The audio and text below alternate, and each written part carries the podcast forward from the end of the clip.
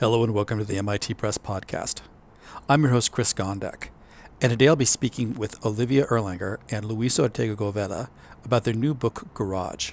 Olivia Erlanger is an artist and writer based in Los Angeles.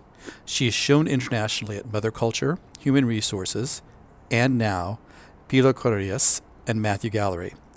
She received the inaugural BMW Open Work Frieze Prize in 2017. Erlanger was a visiting artist and lecturer at Brown University SciArc, and the Architectural Association. She co authored Born Goth with Ortega Govela for Harvard Design Magazine. Luis Ortega Govela is a Mexican architect based in London and Los Angeles whose work has been shown widely, including at the Ludwig Museum Cologne, Städtisches Museum, and the British Pavilion during the 15th Venice Architecture Biennial. An Architectural Association graduate, he has lectured at the Royal Academy of Arts and TU Delft. He is a founder of the arts collective AYR. Erlanger and Ortega are at work on a documentary film on the garage. Stay tuned after the interview for more information about the show. Luis Ortega Govela and Olivia Erlanger, thanks so much for being on the MIT Press podcast today. Thank you, Chris. Hi, Chris. Thank you for having us. So now, Luis, you are an architect, and Olivia, you are a visual artist. Uh, you both approach the topic of the garage for a visual medium in your work. With Olivia, you specifically visually. I know, Luis, you have written about garages as well. So, given the fact that both of you, as an architect building things and as an artist building things visually, what made you want to write a text about garages? Well, I guess for me, it started, I was thinking a lot about the iconography of um, an American middle class, and I was trying to think of symbols that could represent different aspirational qualities um, that could like point back to an American dream. So the garage came to me as an object, I guess, rather than even an image. I actually made a sculpture with a freestanding garage door in a gallery space in 2015. And it was at that opening that Luis and I's mutual friend showed up and he was like, Oh my God, Olivia, have you spoken to Lou about this? And I'm like, Why? No, I had no idea. But Luis that same week was presenting his thesis about Frank Lloyd Wright being the inventor of the attached garage. Um, so from there, then naturally a FaceTime occurs. We're both freaking out. Who knew that one in New York and the other in London both could share this um, very specific interest? And then um, over that initial phone call, we were like, let's write um, an essay, mostly for ourselves. I feel like the whole project, honestly, has been predominantly just for for Luis and I. Like nobody ever said to us, you guys should really write a book about garages, but we just kept finding so much to discuss.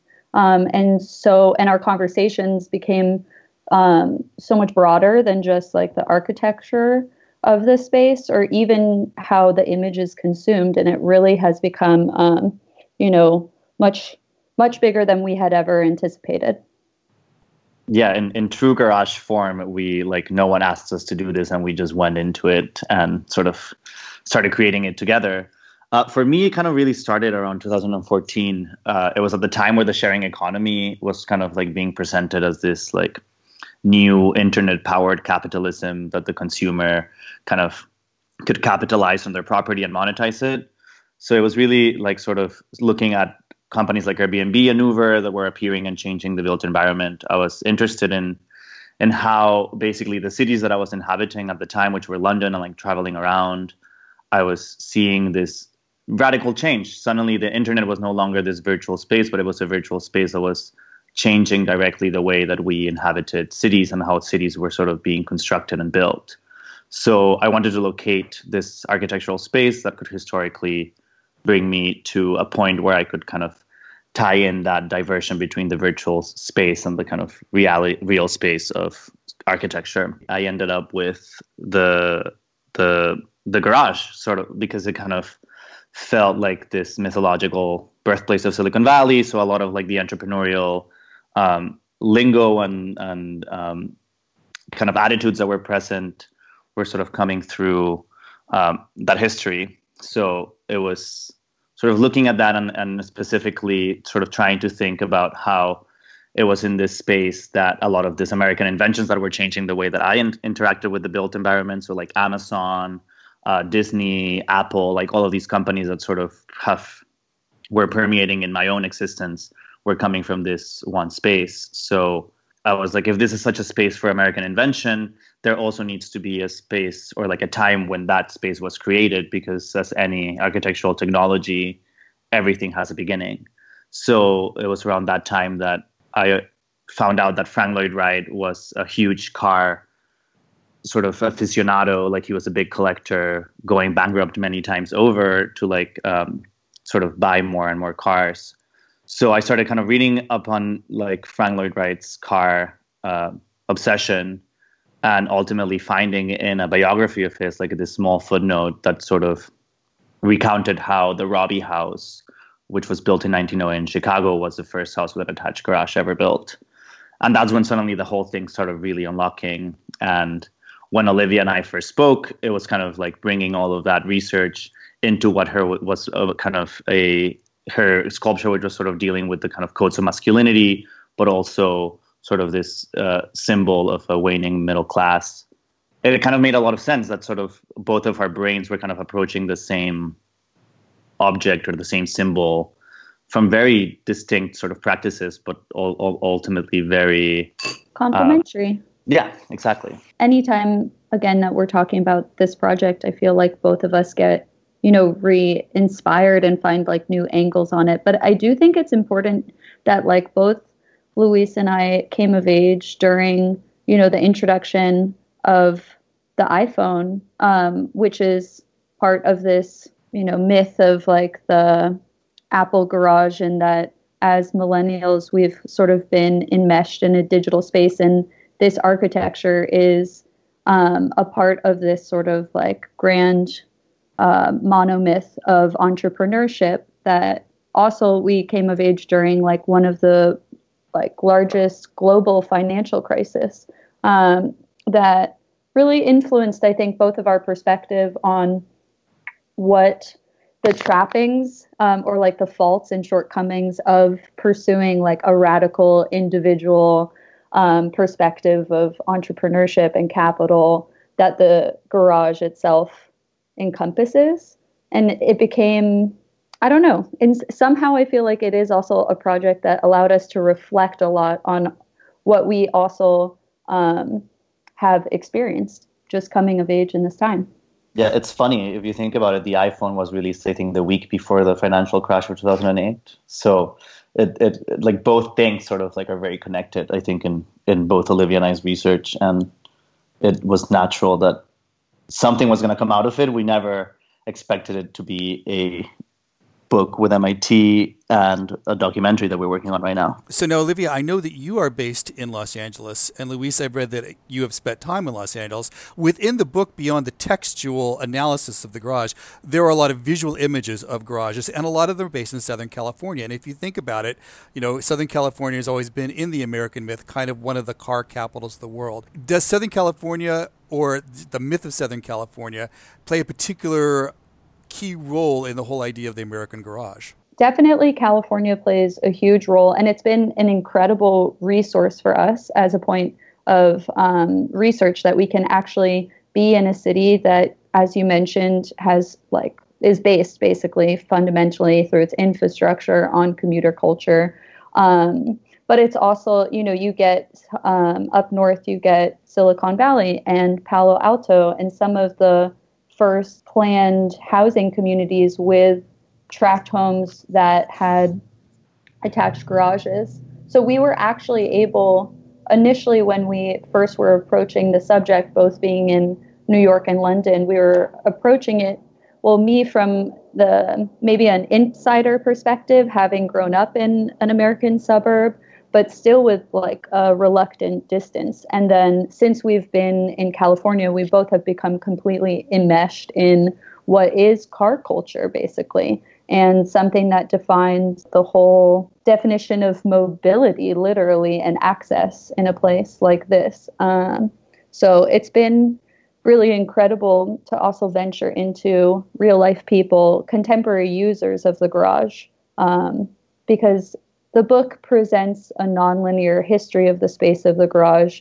but then through making the documentary, we found research subjects who are contemporaries who are finding uh, really important new ways to use and abuse the space. Yeah, it's. I mean, it's for me. It's funny uh, to sort of think about it because the first time when I was approaching the garage when I was in London, I grew up in Mexico in a in a in a very car, car culture, car centric sort of developed weird exported idea of what an American suburb was, but we interpreted in Mexico. So, I mean, what is prevalently a Southern California creation, you know, if you think about it, the first freeway was built in LA, and the first sort of like the whole notion of car culture really starts here, and it's it's culturally exported through media and through like sort of film and TV, and like so it it it makes sense that that was kind of very it, it was permeable in the border that I grew up with. So once I we wrote the thesis sort of like when we were both not in a in car centric places like London and um, New York, we then sort of arrive in LA and it's it's we're really sort of swallowed by that reality and and it's interesting because it actually um, it makes a lot of sense that in a space where the car sort of was the main driving force in design and what basically was dictating how cities were basically being arranged that sort of the garage would also be part of the folklore here and the myth and the whole like you know american way of life is the garage is really really uh, as much as anywhere else in america it's a space where like there's a lot of connotations with like connections to the to your father to mechanics etc it, it's in i think southern california and in california in general where the garage really takes its own sort of identity as this kind of alternative space to the house. Going back to the images that you were mentioning, a lot of those images sort of is this reinterpretation of how um, this space of the garage really exists as both a physical architectural space, but also as this constructed image that has been kind of constructed by the users, but also the kind of folklore that surrounds it and the kind of, yeah, the, the myths and stories that have come out of it. For this house, the Robie house, which was the first house that ever had a garage built onto it, um, Luis, could you talk about one? Was it a particularly revolutionary thing, or was it just kind of like, well, cars were starting to come out and they needed some place to shelve them?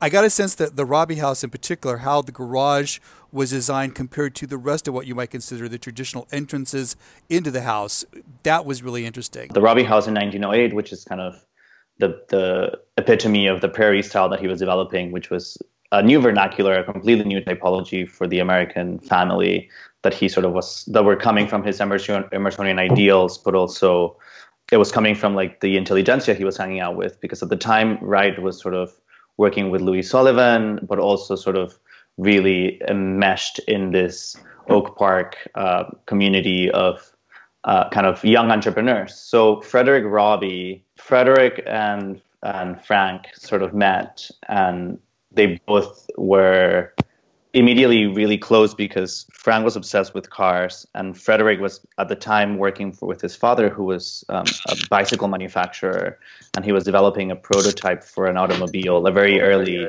like prototype for it. So um, it was around this time that Frank had already tried to integrate garages into houses before, but like the le- legislation at the time did not allow for it so it was like considered a very dangerous practice because of like fire hazards. And i mean the car was temperamental. It was a new it was a new machine. It was not sort of mass produced yet. It was it was at the same time as ford's model t came out. So it was really not common practice. And it was really like a weird concept to even kind of come about you know? Like how does a family sleep next to a machine? It's not it wasn't how we see it today. Cars were dangerous and like there was no space for them in the house in the home so if you look at the robie house it's not only the fact that the garage is attached to it and that makes it so radical because finally you know you have the place of entry becoming the place where the car comes in and out of the house but it's also a lot of like the most radical sort of um, architectural moves that frank was trying to do with the prairie houses. He was finally able to do them in the robie house like removing the front porch really kind of diminishing the size of the house. There was no servant quarters anymore, so he was really sort of trying to change the way like there was already a change in the way Americans live, but he was really physicalizing it into like a new typology. And a lot of the people when like the neighbors of the house when they were looking at it at the time of its construction they lit- literally thought it was a brothel they were like so shocked about how non like domestic it looked and how much of a house it wasn't or performed as it was kind of interesting kind of coming out with the book like 110 years after that house was built because it's been sort of written about and talked about for a long time as this um, birthplace of modernism in architecture, but it has never been sort of discussed as the predecessor to like the American suburban home. Having said this, Frank grew up with a very uh, strong female figure in his household. His mom was always working, and he was very much like a lot of the women that he was dating at the time, even though he was cheating on his wife, were like radical feminists, for first wave feminists in Chicago. So, as much as he was a problematic sort of male white architect, he also was embedded in the conversations that were sort of radically changing how domestic labor and female uh, presence in the household was being thought about and considered. I guess the cognitive dissonance about, you know, right, you know, rubbing shoulders and being a part of potentially like a radical and at that time maybe potentially a radically feminist dialogue is that the designs that he created end up becoming sort of like totemic of um, or like icons of a, a nuclear family this idea of like the perfect american family that could inhabit like the post-war suburban home design. And yet he had like a trail of failed relationships and um, was kind of notorious, at least in hindsight, for fabricating his own history. Um, and I think that that is also something that we really delve into and push in the book is questioning not only his authenticity, but the ability to use the space of the garage to distort one's reality. Um, and through his like erasure of dates um, to make all of his drawings seem as if they happened earlier. It, you know, he was presenting himself constantly as the inventor, as the first, and that I think to both Luis and I um, is systemic within a patriarchy. And as feminists, when we came to write the book, it was something that we found replicated across garage users, and we're trying to present an expanded queer history of the garage as a space for incubating, you know, new ways of being that can transcend the tr- more traditional codes of masculinity that are transposed across generations in the space. Um, and that's actually what we found, which is the most exciting thing. Uh, so we talked a little bit about Southern California, and in that question of the Robie House, we talked a little bit about what was going on in Oak Park, Illinois. But uh, again, going to the very first answer, I want to now talk about Northern California and the sense of the garage as the center for the entrepreneur. You talked about Frank Lloyd Wright's reality distortion field, which is also a term which was given to another American uh, giant of capitalism, Steve Jobs. Um, Tell me about the the uh, what's turned out to be to a large degree the iconography of the garage in Northern California and how it leads to kind of a neoliberal hegemony. Well, reality distortion field is actually the term that the Apple employees created to describe uh, most specifically Jobs' ability to create a kind of ecstatic belief in a in a f- reality that did not yet exist. Um, it's how he got people, you know, to design the first per- personal computer and and to believe in something that at that point was so um, beyond the realm of possibility um, that it took his you know uh, weaving of fiction to get people to kind of see what their true potential could be. And then in relating just back to northern california and that original Apple Garage, there's a link um, that we have yet to talk about in the interview between um, the Frank Lloyd Wright attached garage typology and um, the Apple Garage, and that is a California real estate developer named Joseph Eichler. And Eichler's background is really interesting because he was actually originally in food distribution, and then he became obsessed with Frank Lloyd Wright after staying in one of his houses and applied his experience in food distribution to house design. And so he's responsible for these um, huge swaths um, of houses, building houses for the first time by the hundreds rather than as individuals.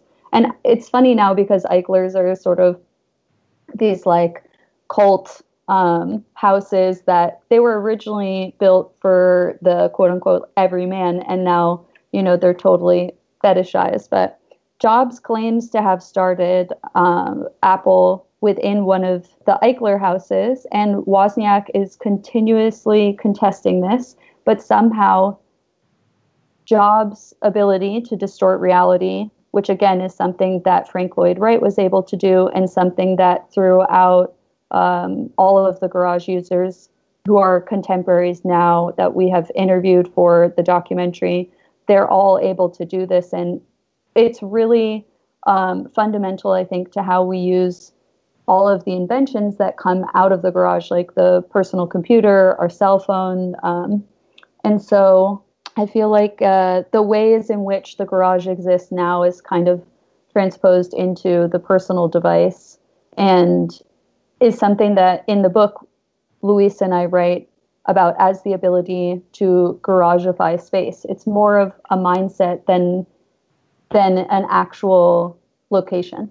Yeah, I mean, I think the the the main sort of connection between this reality distortion is is for us is more is more than anything locating that the American dream.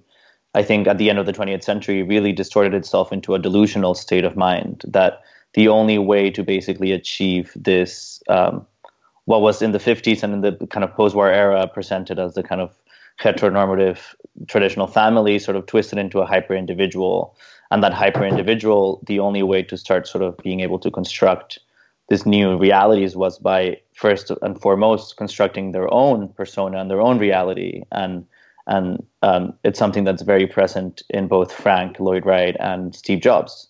They were both sort of early on abandoned by their parents, Steve Jobs famously being adopted, and Frank Lloyd Wright sort of abandoned by his dad.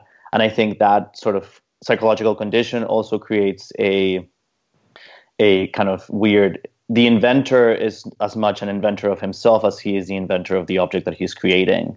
So uh, the, the, the reality distortion is really something that we are locating that not only is particular to these two cases, but it's something that is prevalent in a lot of the garage sort of myths that have come out of it, and it's really that um, that central psychological aspect that we are kind of really indicating in the book because it's it's it's something that is really you can see everywhere. And especially now that we're making it into a documentary a lot of the characters that we have been interviewing and spending time with they sort of present the same condition where the sort of reinvention of the self goes even to the point of like um, dressing up and it's also something that like if you think about Steve Jobs and Frank Lloyd Wright, they both had a very particular sort of costume that they would go into when they were performing whatever it was that they were sort of trying to create. So it's really this integration into a subjectivity that I think sort of emerges at the end of the 20th century.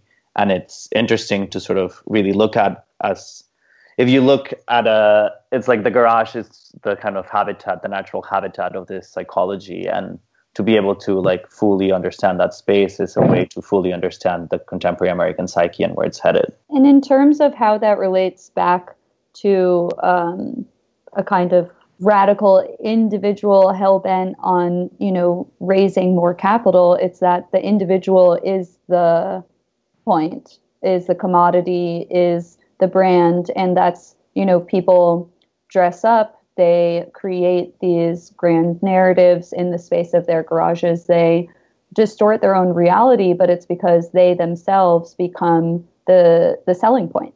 And it's happening even, you know, through social media in this idea of stories and like what the a personal brand story is. Um, but there's no extricating an individual from the self as a commodity now. So, if people want to follow both of, I guess, both your individual work and also the work on the documentary film to see when it's available, are there URLs where they can find out this information? Yes, you can go on my website, which is luis.fyi. My website is oliviaerlanger.com, and we have an Instagram account, garage.garage.garage, And on the Instagram, we're doing updates on uh, different events around the book, press, and the doc. Perfect. Well, Olivia Erlanger and Luisa Ortega Govela, the two co authors of Garage, thanks for being on the MIT Press podcast today. Thank you. Thank sir. you. For more information about this and other titles, please visit our website at mitpress.mit.edu. Don't forget, you can also find the MIT Press on Facebook, Twitter, and Instagram. Thanks for listening to this episode of the MIT Press Podcast. Copyright 2019, the MIT Press, all rights reserved.